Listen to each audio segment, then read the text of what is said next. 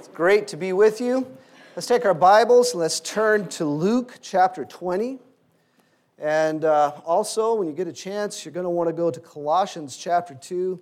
Just stick your finger in Colossians. We'll just be there for a second. But Luke 20 will be our main passage. It's really good to be with you, to see your faces.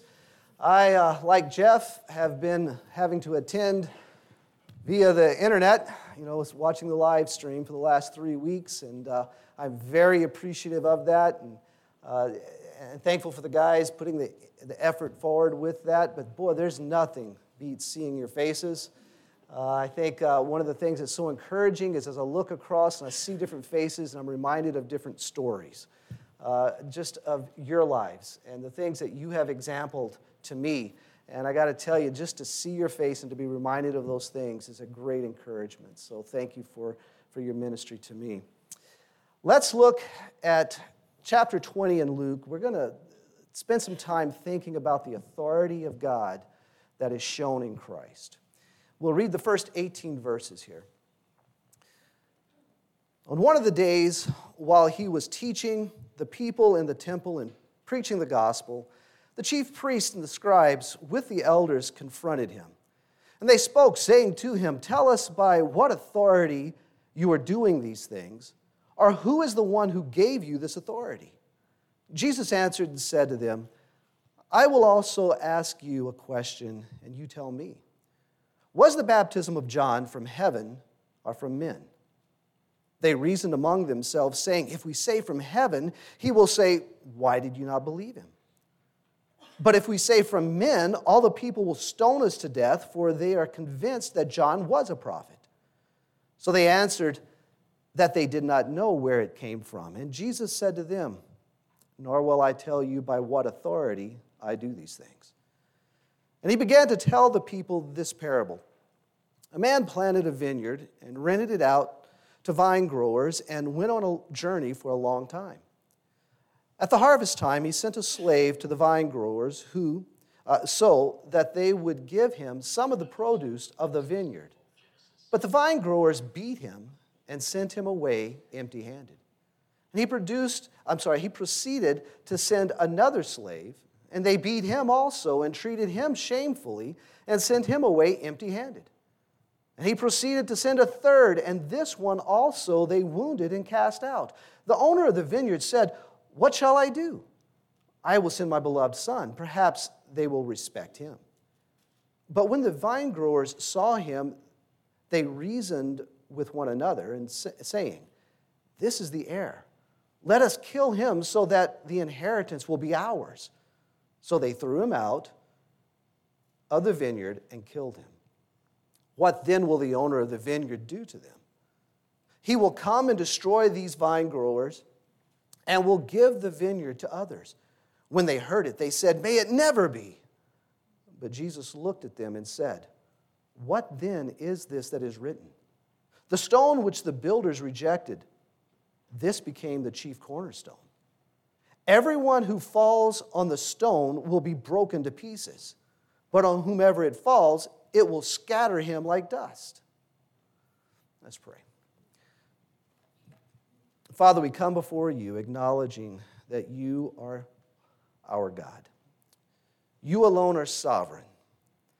And we thank you for revealing and showing this to us through your Son, Jesus Christ. We thank you, Lord, that no matter what we go through, no matter what we experience, personally or corporately, it is not apart from your authority found in Christ. And so, Lord, we ask for your wisdom to abide in him to allow you to do in us what you alone have the authority to do. Lord, we thank you for this time in your word. We ask for your wisdom that you be honored. For your glory in Jesus' name, amen. Please be seated. Whose authority are you living under now? Whose authority are you living under now? In verses 2 and 8, we see that this is the issue in this account. Verse 2, they spoke, saying to him, Tell us by what authority you are doing these things, or who is the one who gave you this authority? In verse 8, Jesus said to them, Nor will I tell you by what authority I do these things. Whose authority are you living under now? Growing up in Louisiana, in high school, my dad had a car that was, uh, was a sporty car. It was, uh, had a, a lot of pep to it. It was really fun to drive. It was stick shift, so that made it even more fun.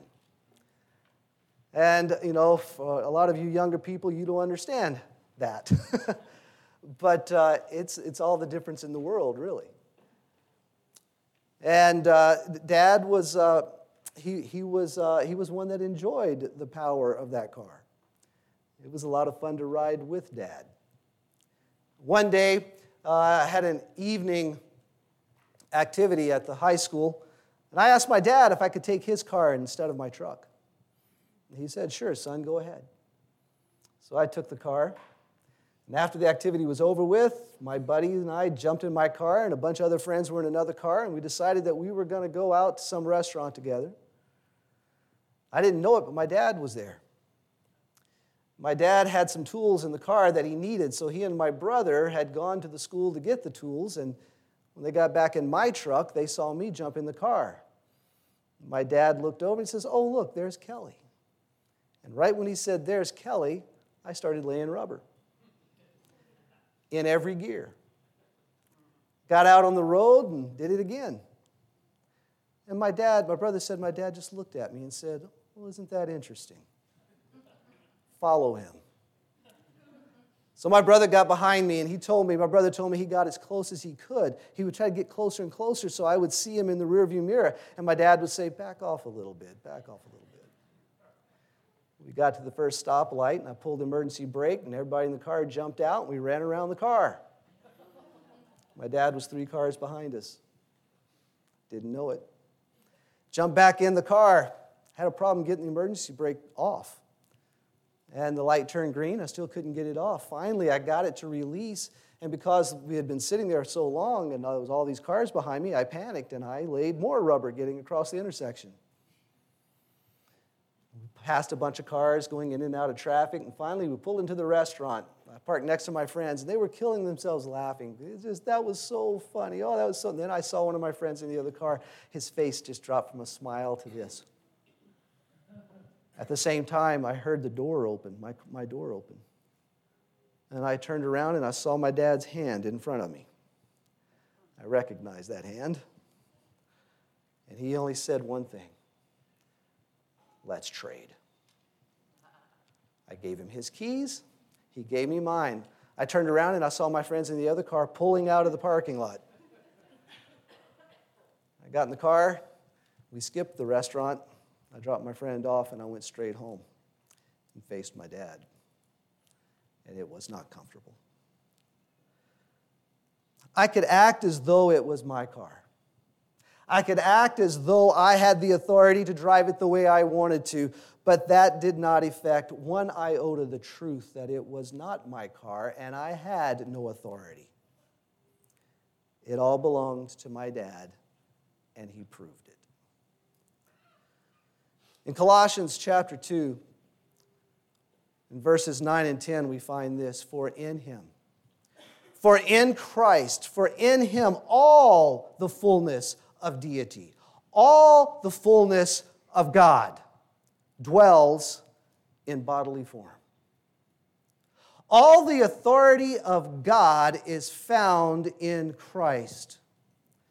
In verse 10, and in him, in whom we find all the authority of God, you have been made complete. I don't know about you, but for myself, sometimes I abuse that. That I've been made complete in the authority of God found in Christ. And I live as though that authority is mine. That I can make the decisions, I can determine my path. But that verse ends like this And he is the head of all rule and authority. We must come to terms with this. This life is not about me. This life is not about us, it's all about Him. He simply allows us to live in who it's all about. And only when we come to terms with that truth will we begin to know the confidence, the assurance, the rest that comes with God's authority found in Christ. Jesus uses a parable here, and there's, like any parable, there's, there's, there's a picture here to see. There's, there's different characters found in this parable, and it's important to understand who they represent or what they represent. First, we have the planter. This is God. We have the vineyard. This would be Israel. We know this from other scripture references like Psalm chapter 80 and Isaiah chapter 5. In Psalm 80, verse 8, we read this You, speaking to God, of God, you removed a vine from Egypt. You drove out the nations and planted it. You cleared the ground before it, and it took deep root and filled the land. In Isaiah chapter 5 and verse 7, we read this For the vineyard of the Lord of hosts is the house of Israel, and the men of Judah his delightful plant. So we see that the planter is God and the vineyard is Israel.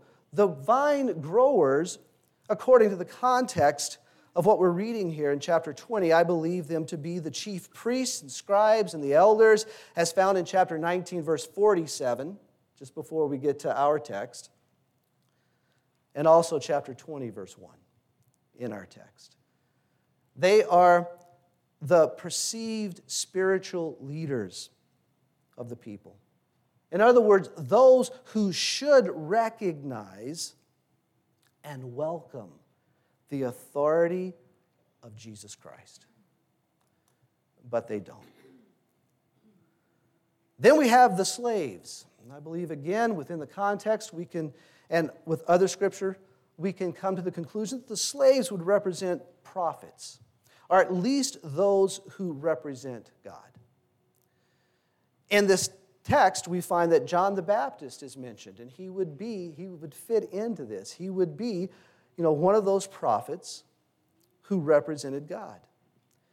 But also, Second Chronicles 36, verse 15 says this The Lord, the God of their fathers, sent word to them again and again by his messengers because he had, he had compassion on his people and on his dwelling place. But they continually mocked the messengers of God, despised his words, and scoffed at his prophets until the wrath of God arose against his people until there was no remedy. And then again in the New Testament, Matthew chapter 5 and verse 12 Rejoice and be glad, for your reward in heaven is great. For in the same way the, they persecuted the prophets who were before you. So in this parable, we have the planter, who is God, the vineyard, who is Israel, the vine growers, the perceived spiritual leadership, the slaves, the prophets, the representatives of God. And then in verse 13, we have the beloved Son. The planter says, I will send my beloved Son. Perhaps they will respect him. God the Father expresses his thought toward his Son at the baptism of Jesus. In Matthew chapter 3 verse 17 it reads like this. God says through the Holy Spirit, "This is my beloved son, in whom I am well pleased." The beloved son in this parable is Jesus. And so, what's the problem that we're dealing with? We see in verse 14 that the, the people, the religious leadership, did not want to come under the authority of the planter. See in verse 14, but when the vine growers saw him, they reasoned with one another, saying, This is the heir, let us kill him so that the inheritance will be ours. They do not want to come under the beloved Son. They want the authority, get this now, they want the authority for themselves. But, guys, listen, we were not designed to exercise authority. We were not created for this. We are not designed for this no more than the popcorn popper is designed to play music. I saw Ryan earlier this morning with baby Jack. Jack's a sweet kid, a good kid. But Ryan would never entrust Jack with the keys to the car he wouldn't know what to do with it. And he's incapable of doing anything profitable with it. We, we, we are not designed for this. The authority is not ours. It's impossible. John 15, 5, Jesus says this I am the vine, you are the branches. He who abides in me and I in him, he bears much fruit. For apart from me, and I like to tell our students, that the Bible actually tells us what we can do. Apart from me, you can do nothing. See, it's not about us. It's all about Him. He simply allows us to live in who it's all about. Galatians 3 3, Paul says this, and he's dealing with this same problem where we think we, we have something in ourselves, that the authority is found within us to live the way that we should live. And so he says this in Galatians 3 3 Are you so foolish? Having begun by the Spirit, listen, are you now being perfected by the flesh? Are we really being perfected by the very thing that we've been saved from?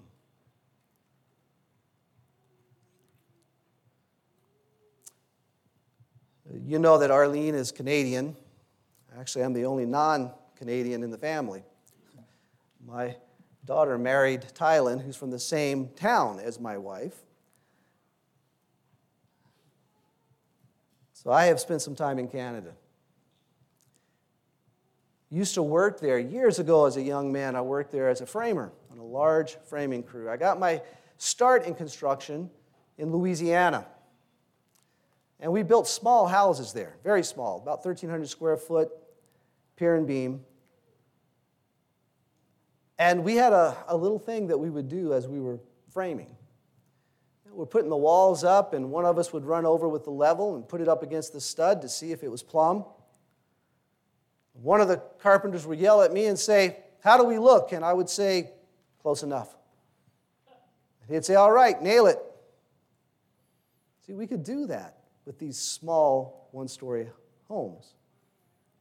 When I moved to Canada and I worked on this large crew, we were building large structures, three story buildings. My first day on the job, we bang a wall together, we stand it up. I'm very confident because I've done this before, so I grab the level and I run over to check it. One of the, one of the partners, one of my bosses, says, How does it look? And I said, Close enough. He looked at me and said, Come here. So I came over and he leaned over and he says, Kelly,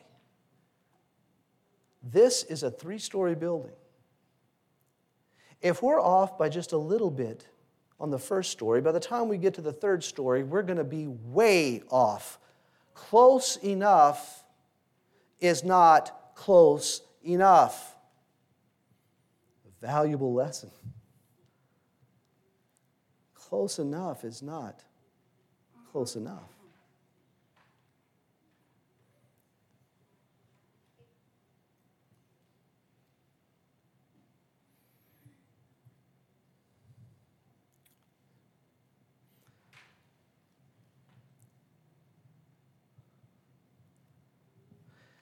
This problem did not come all at once.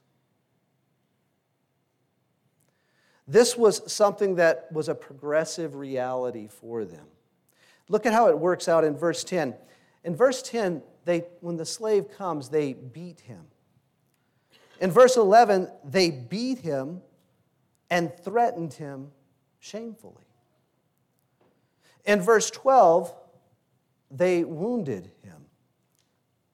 And then the beloved Son is sent in verse 14. Let us kill him. In verse 15, they threw him out and killed him. You see the progression?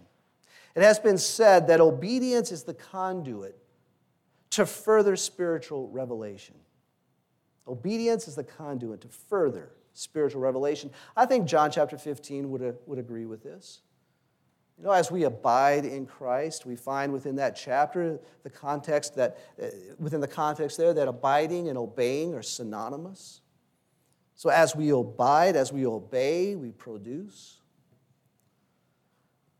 So if obedience is the conduit of further spiritual revelation, I think it's only reasonable to say that disobedience is the conduit of spiritual, further spiritual ignorance. Walk through scripture with me. Let's start in Exodus chapter 20. I want you to see the progress of something that happened to the nation of Israel. In chapter 20, and then we'll, uh, we'll work through, we'll go to 1 Kings, 2 Kings, finish in the book of Hebrews. In Exodus chapter 20, very short phrase here, but God says this in giving the law. In verse 3, you shall have no other gods before me. Very straightforward, very simple. You shall have no other gods before me. Now look at 1 Kings chapter 12. While you're turning to 1 Kings 12, I'm going to read from Amos chapter 5, verse 25. It says this Did you present me with sacrifices and grain offerings in the wilderness for 40 years, O house of Israel? You also carried along Sikkuth, your king, and Kiyyun, your images the star of your gods, which you made for yourselves. So, yeah, they, while they were going through the wilderness, they had the tabernacle. They participated in the sacrificial system that was given to them by God, but they also had their other gods that they worshiped. Watch how it progresses now in 1 Kings chapter 12. Here, the kingdom has divided northern kingdom, southern kingdom. Jeroboam is the king of the northern kingdom, Rehoboam is the king of the southern kingdom. Jeroboam recognizes a problem here. If he doesn't do something, he sees that the northern kingdom, his subjects, will leave him and return to Rehoboam and unite with the southern kingdom because of the worship of God them going to Jerusalem, them taking part in the, in the old covenant sacrificial system, would cause them to return as one kingdom. He saw this as a problem, so what's he going to do? Being a part of Torchbearers for, for years, I was, uh, while at His Hill, I was in charge of music. There was a certain kind of music that was coming out of a certain denomination that was very popular back in the 80s and 90s. And I had issue with it because the teaching of this particular denomination was heretical teaching. But the music was very popular, and I just wasn't comfortable using their music, though it was very, very popular music within the church. I just had a check in my heart, and I didn't do it. So one time I went to Charlie, and I said, Charlie, listen, this is, this is, what, I'm, this is what I'm going through, but I, I don't want to be, you know, I, I don't want to be making a mountain out of a molehill. And he looked at me and he says, Kelly, I fully support you in this. And he used this story here of Jeroboam and how he handled the possible reunifying with the southern kingdom. He said, Kelly, this is how the enemy will destroy us. He will come at us through our worship. He will make us comfortable through our worship. And this is just what Jeroboam is doing. Look how, he, look how he deals with it. So the king consulted and made two golden calves. And he said to them, It is too much for you to go up to Jerusalem. Behold, your gods, O Israel, that brought you up from the land of Egypt. See, making worship comfortable.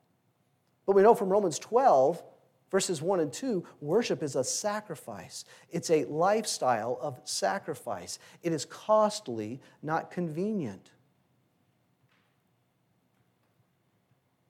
But Jeroboam says, I'm going to make it convenient.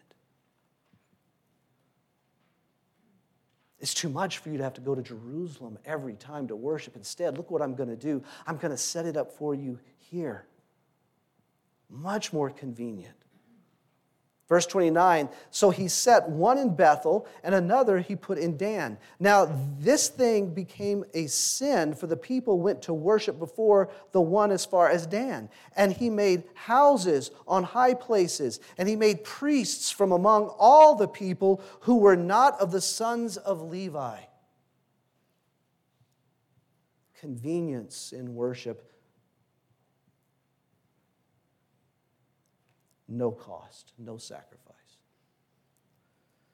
So look how it plays out when we go to 2 Kings chapter 17. 2 Kings chapter 17. And here we'll read starting in verse 6.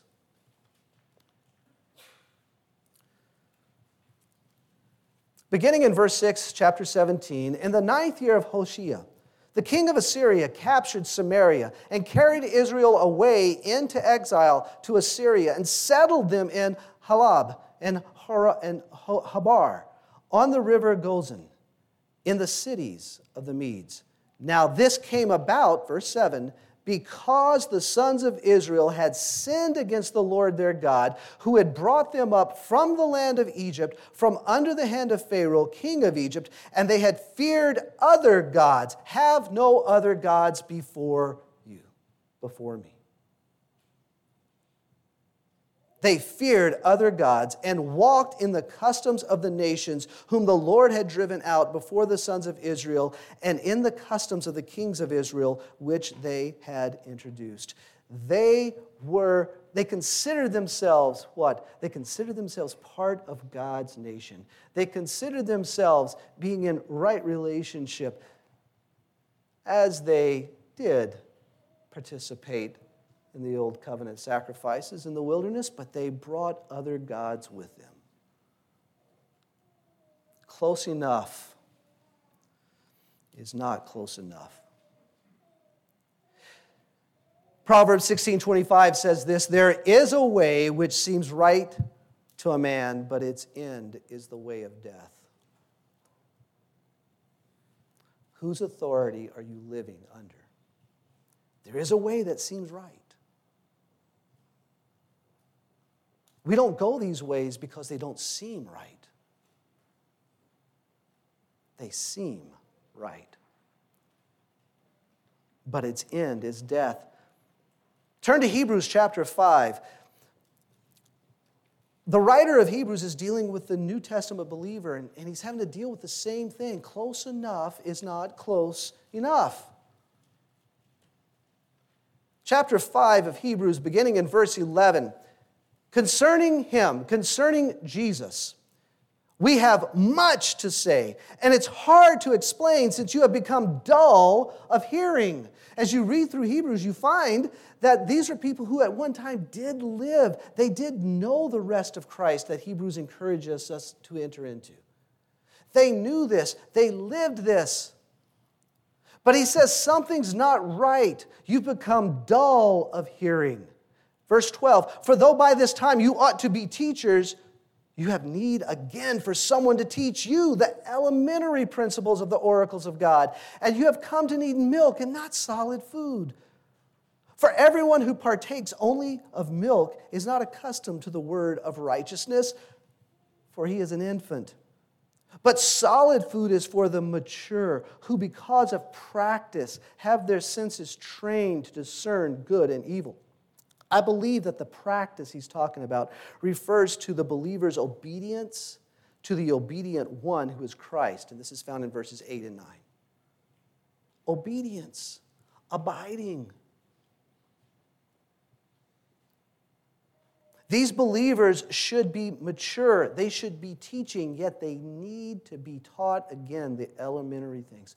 And as you work through Hebrews, you find that the problem is that they're not according, according to chapter 12, they're not fixed on Jesus.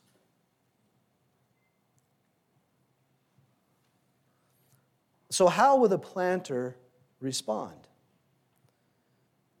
Back in chapter 20 of Luke, we see the response of God, we see the response of the planter. in verses 16 to 18, where he says, He will come and destroy these vine growers and will give the vineyard to others. When they heard it, they said, May it never be. What is the planter's response? Well, the response is one of destruction. A destruction of the vine growers and a giving the vineyard to others. And this is what the Lord has done. In Acts chapter 10, verses 34 to 36, Peter is at Cornelius' house. So he's preaching to these Gentiles. And we see a big shift happen in the book of Acts, where the gospel is now going to the Gentiles. And this is what Peter says in verse 34 of chapter 10 in Acts. Opening his mouth, Peter said, I most certainly understand now that God is not one to show partiality.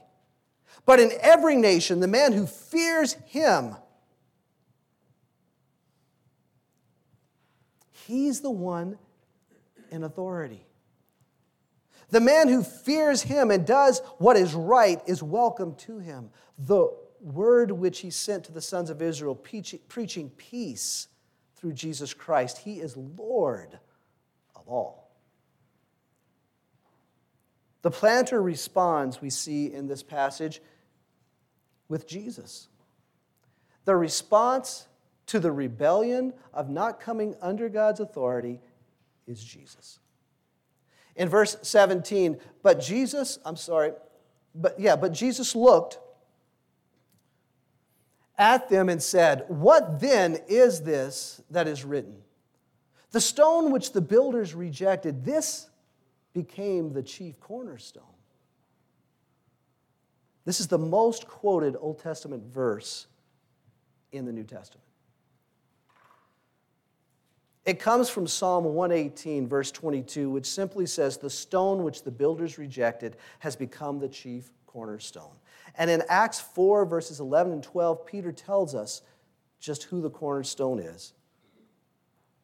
In verse 11 of chapter 4, he says this he is the stone, Jesus is the stone which was rejected by you, the builders, but which became the chief cornerstone. And there is salvation in no one else, for there is no other name under heaven that has been given among men by which we must be saved. God's response to man's rebellion is Jesus Christ. God's salvation, listen, okay, please listen. This is one of those moments, you know, I, I, I, like to tell our students, one of those moments where if you're sleeping, go ahead and wake up, hear what I'm going to say, then go back to sleep, and I'll tell you when to wake up again. God's salvation is not salvation from hell. Though it does involve not experiencing hell. You see, God's salvation is what? God's salvation is being saved from me. My pseudo authority, my pretend authority. This is my salvation. Therefore, God's salvation from me is not me. Because He's saving me from me. God's salvation from me is Jesus Christ. Are you stumbling over or rejecting the authority of Jesus? Romans 8, Paul says it like this in verses 3 and 4 For what the law could not do, weak as it was through the flesh. See, the problem with the law is not the law. Jesus said, I didn't come to abolish the law of the prophets, I came to fulfill. We know in Hebrews that the law is the shadow 100% truth, but only a shadow of the substance, not the substance, but the shadow. The problem with the law is me. For what the law could not do, weak as it was through the flesh, listen, God did. See, my flesh could not, but God did. How? Sending his own Son in the likeness of sinful flesh, and as an offering for sin, he condemned sin in the flesh. So that the requirement of the law might be fulfilled in us who do not walk according to the flesh, but according to the Spirit. This is our salvation. We have been saved from us.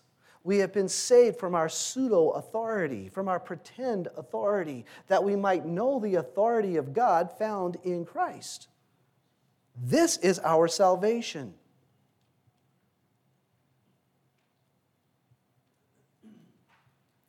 And then there's verse 18. And I got to tell you, this is a disturbing verse. I have struggled over this verse. I have dug and dug and dug. I have done the word studies. I have gone to many commentators. And I have struggled.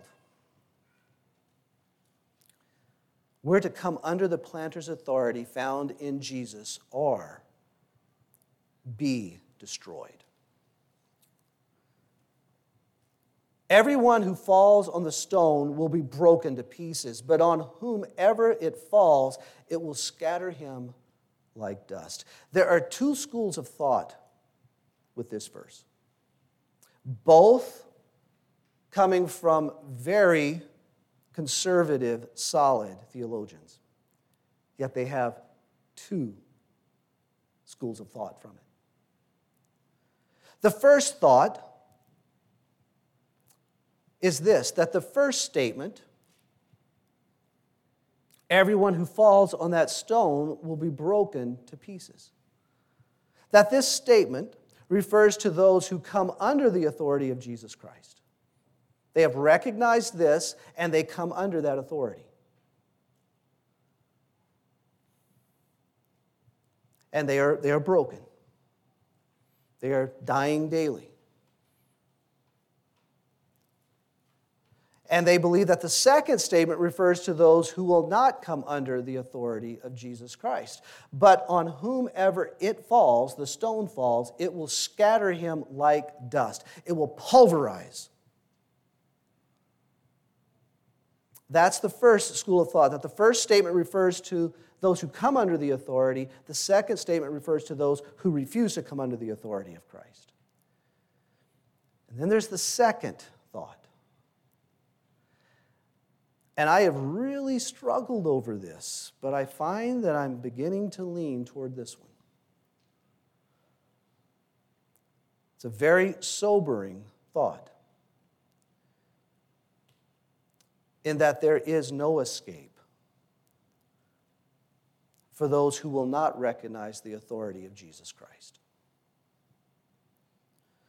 And perhaps there's even more emphasis given because it's being, the emphasis being made in that it, it, it's stated twice in the same verse, two different ways.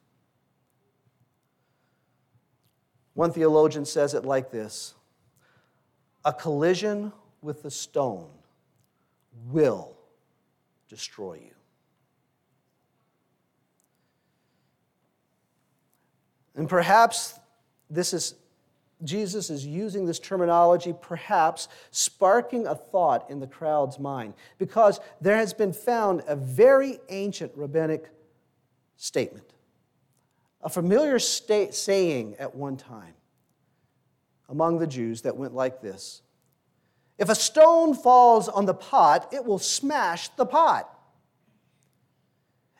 If a pot falls on the stone, it will smash the pot. In other words,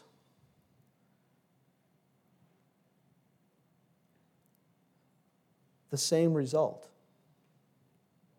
Whether the stone falls on the pot or the pot falls on the stone, the stone will not be broken. There is no way to avoid this.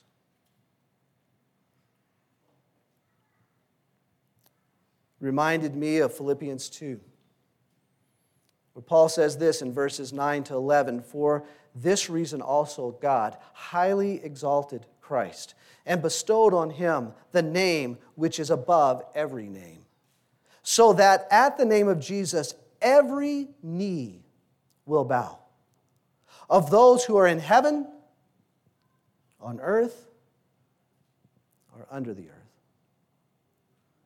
And that every tongue will confess that Jesus Christ is Lord to the glory of the Father.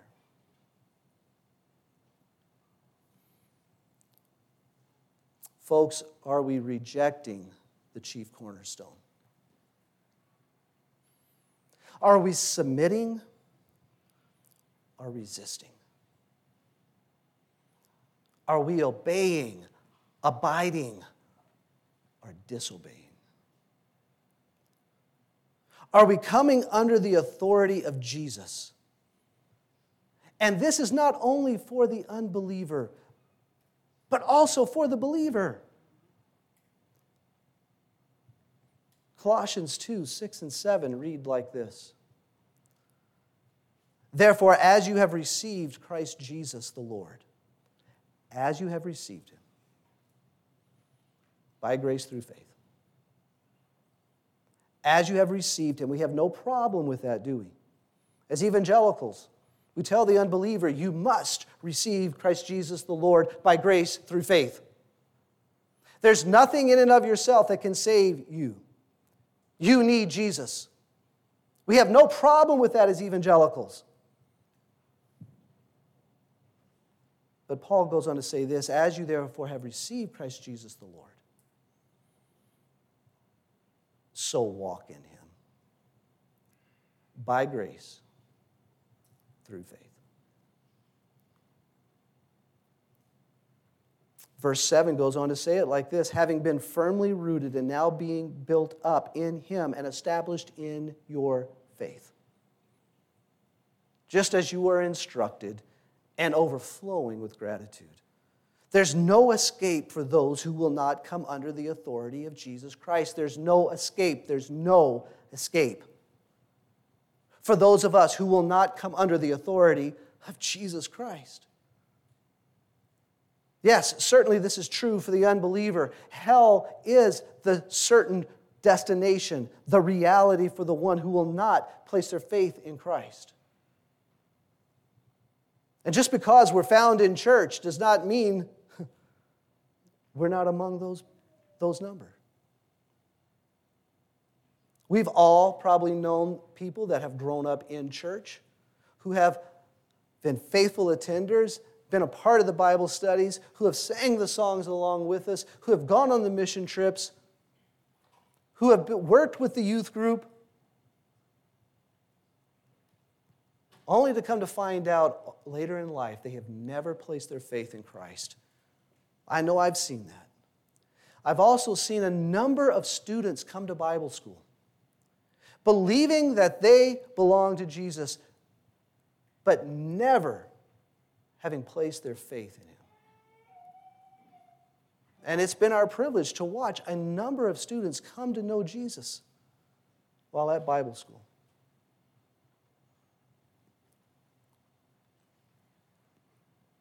But it's also true for the believer.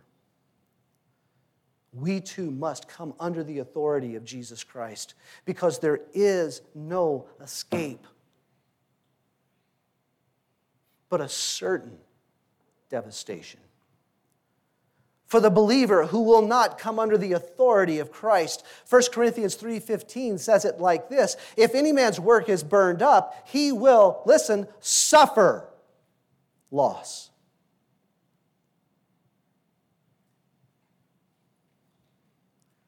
We don't have time to go into it, but if we went through the warning passages in Hebrews, we would find just how deep, how horrible this suffering is.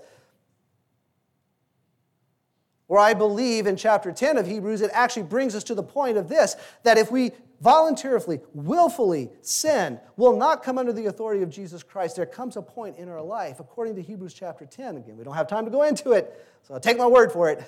no, read it yourself. If we do not come under the authority of Jesus Christ as a believer, there comes a point where God, in his faithfulness, will take us out of this life. I believe he's being faithful in doing so that he might bring us into his presence, that we might live the life he saved us for. It's all about him, it's not about us. He simply allows us to live in who it's all about. If any man's work is burned up, he will suffer loss. But listen, but he himself will be saved, yet so as through fire. One of our relatives was uh, in the congregation when I was preaching one time, and I read Colossians 2 6. As you therefore have received Christ Jesus the Lord, so walk in him. And she told us that though she had heard that verse before, she had never heard that verse before. She had placed her faith in Christ. She was saved, but she was buying into that pseudo authority, that belief that now that I am saved by Christ, it's up to me be like Christ. And she, for the first time, had come to realize that this is not about me being like Him. It's about Him being who He is in me. This is not about me, it's about Him. He simply allows me to live in who it's all about. In closing, I'd like to apply this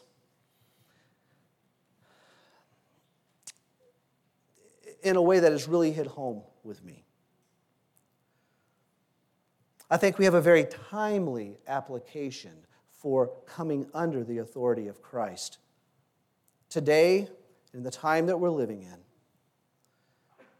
a very timely application and just how we will deal with the COVID virus. This is an exciting time to be alive.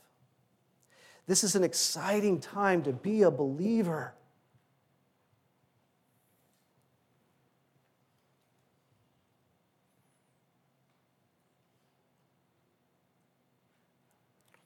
I once read the back cover of a book. I do a lot of reading of back covers. Billy Graham once said this We always want the mountaintop experience. I think, yeah, I do. Was in charge of the outdoor program at His Hill for a while, and we used to take students to the top of mountains. Wonderful experience. But Billy Graham went on to say, We always want those mountaintop experiences, but if you've ever been on a mountaintop, you'll find that there's nothing on the mountaintop that you can survive on. And he went on to say, But we need those times in the valley to gather what is necessary to survive and enjoy the mountaintop for all that it is. Folks, we're going through a valley. Praise God for the valley. Because if we dare to come under His authority found in Christ, we will find that this time is an incredible time. Incredible time of being reminded of the certainty of His presence, the certainty of His love, the certainty of His faithfulness, the certainty of His authority. Arlene and I have very dear friends in Louisiana who have lived an incredible example before us, who have preached a phenomenal sermon before us and just how they live their life. She was diagnosed with terminal cancer. Her response was this Okay. I was really taken back by that. Okay. God is in control. Christ is my life. Okay.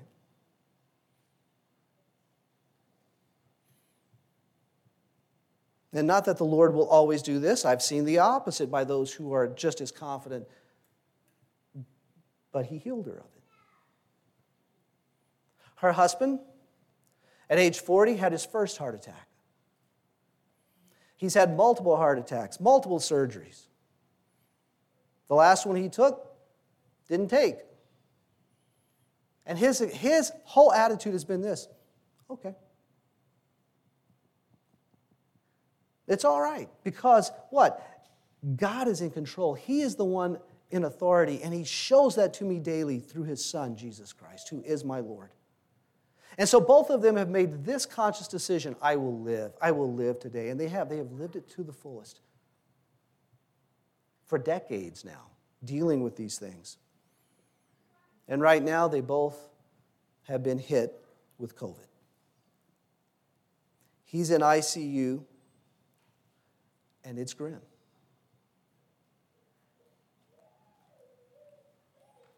But I can tell you, because of the sermon they have preached to me, I can tell you what his heart is like right now as he lays in that hospital bed. They have been incredible examples of those who will come under Christ's authority, even in the midst of aggressive cancer, multiple heart attacks. They have already showed me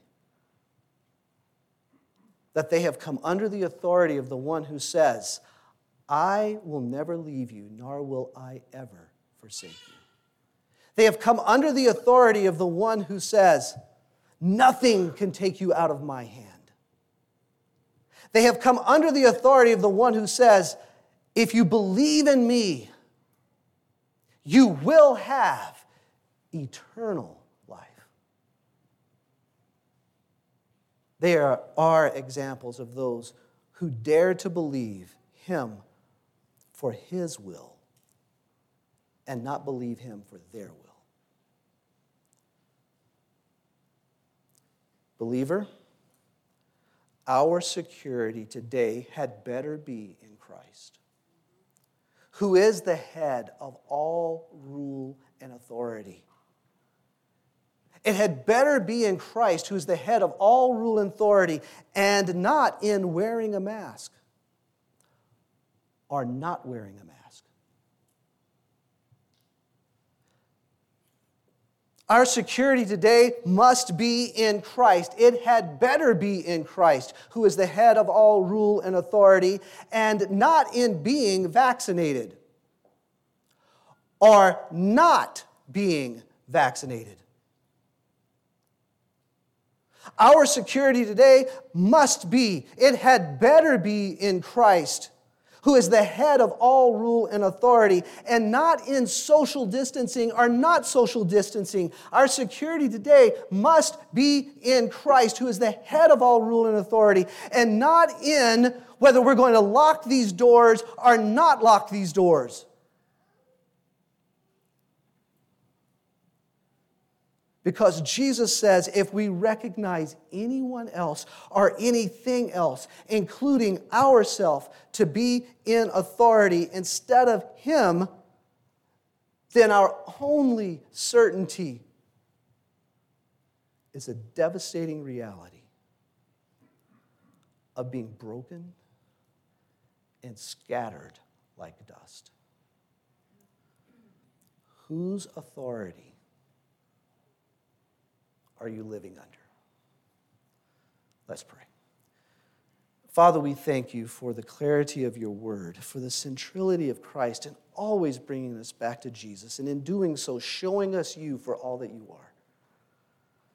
And so, Lord, today, as we go through the trials that we go through, we ask for your wisdom to abide under your authority shown in Christ.